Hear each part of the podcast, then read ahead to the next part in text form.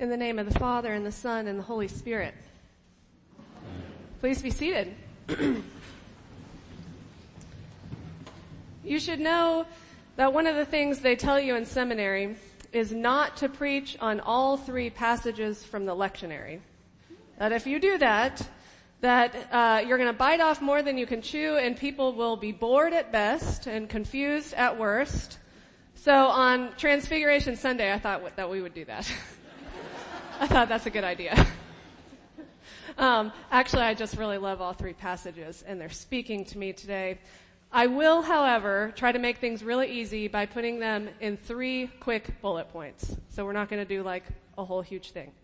Um, so here we go. Exodus. Exodus is all about the price that one pays for going face to face with God. And that price is the willingness to be absolutely terrified.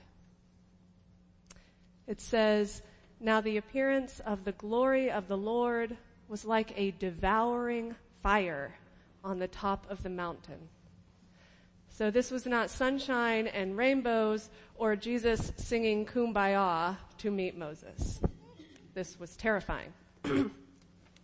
Second Peter is a diamond in the rough of the New Testament, and it's telling us that mysticism is real and valid and essential. And I'm defining mysticism here as direct communion with God. Direct communion with God. This is not just for the contemplatives or the hippies or the women with cats. I include myself in that last one, so it's not derogatory, right? The scripture says, first of all, you must understand this, that no prophecy of scripture is a matter of one's own interpretation, because no prophecy ever came by human will, but men and women moved by the Holy Spirit spoken from God. As children of God, we know truth. We have access to this truth because the, com- the Holy Spirit communes with us directly. And if we pay attention, we will experience it. The letter goes on to say this We did not follow cleverly devised myths made known when we myths when we made known to you the power of the coming of our Lord Jesus Christ, but we had been eyewitnesses of his majesty. So in other words, people must have been pretty skeptical about the disciples' accounts of the Holy Spirit in action. I imagine they, they wanted something a little bit more concrete. But the disciples are saying to them, what we have said to you is not just made up, but witnessed the disciples experienced God firsthand, and so that information is to be trusted.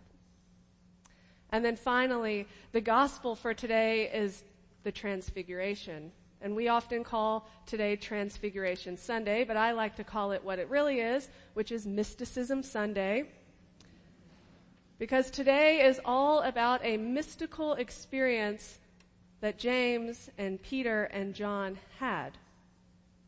They came face to face with God outside of God's human form. Yes, they had been walking with Jesus this whole time, but it does not say that they were struck until they heard God's voice. So it wasn't Jesus standing there with ghosts that struck them, which I always find kind of funny. It wasn't until God spoke from the clouds and said, This is my son, listen to him. And I quote, they fell to the ground and were overcome with fear. So, what is the common thread in the three Gospels, or the three teachings? I think it's that having a direct experience with God is terrifying. And because it's terrifying, we mistrust it. And we put it in the category of myth or mysticism something that's not to be quite trusted, not as trusted as, say, scripture or reason. And yet God is clear when he says in today's gospel, listen, get up, don't be afraid. Today, on Transfiguration Sunday, we are supposed to allow Jesus to stand before us and be unrecognizable. We are told it will be scary, but it is both necessary and worth it. I'm a school chaplain, that's what I do during the week. And last week I had my seventh grade girls describe how they imagine God. And they were then supposed to find a scripture verse that could line up with their image of God. and at the end of the exercise, I asked them, was that hard? And a lot of them said yes, that they either couldn't find scripture that matched their image of God, or they didn't know where to look in scripture. And I came away from that class thinking about how the Bible shapes our image of God. For many of the girls in my class, and in fact for myself, the Bible was not responsible for imaging God for me, for us. The Bible taught me where I came from and to whom I belong, but it's not solely responsible for my introduction to Jesus. And it makes sense, actually, because if my closest friends were to write a letter to you explaining me, and then you met me, it would probably feel different, right? And if my boss were to, to describe you to me and my mom were to describe you, describe me to you, it would be very different. And then if you met me, that would still be different, right? That's the way life is because meeting someone face to face always feels different than a description. And the description's not wrong. It's just not the same. Meeting someone face to face is intimate. And so these thoughts have made me start wondering how did I meet God in the first place? And I thought, well, I was baptized and I attended church, but those didn't really bring up memories of knowing God. And I became a young life leader in college and I was a camp director. But those didn't really seem right either because I had known God much earlier than that. And I couldn't quite put my finger on it until last month or a couple months ago. I was eating lunch with my mom and I was telling her about my current state of life. I had uh, had two sick kids. They're four and two, and they were sick, which meant they weren't sleeping. So I wasn't sleeping. And when you don't sleep, you get depressed. So I was super depressed, and I had taken a really big hit of self confidence at work. So I was just in this really dark place. And I finished talking to my mom, and she said, Oh, you have an angel kiss on your nose. They must be surrounding you now. And I immediately knew what she meant. She meant that there was a piece of glitter on my nose. Because growing up, glitter on your nose meant that the angels had kissed you. And if you found a feather, that meant that the angel Michael was paying attention to you, right? The wind was God rushing in to be with us, not being able to stand the separation any longer. And the list goes on.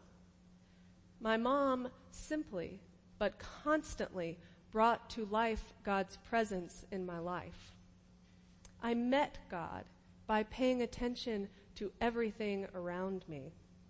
Because there's nothing that exists that does not have God moving through it.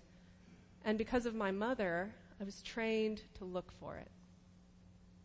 And since I met God face to face before I ever really started studying the Bible, the Bible made a lot of sense. Jesus standing on a mountaintop shining like a vampire in twilight didn't seem so weird, right?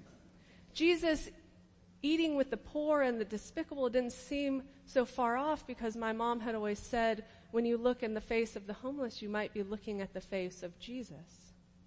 Right? Jesus dying on the cross and rising from the dead did not seem so implausible because God constantly broke the barriers of time and space to reach out to me. So perhaps then the key to Christian formation is not just Bible study or doctrine or intellectual reasoning, but the willingness of the believers to make the introduction. The willingness of the believers to make the introduction to the God that they know. Remember, that is how the disciples did it for the first 60 years after Jesus' death. They didn't have scripture yet or doctrine. They simply had the Holy Spirit and the willingness to speak truth as revealed to them. And so I think today, it's all about reminding us that even though it can be scary or uncomfortable, our connection to God is real.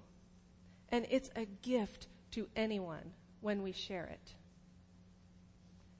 At the end of today's gospel, Jesus tells them not to share it until after he has been raised from the dead, meaning definitely share it, but just wait till after i have conquered death. It'll make more sense. So for us, the time is now. Share what you know. That deep knowing that comes from the breath of God running in and out of your body.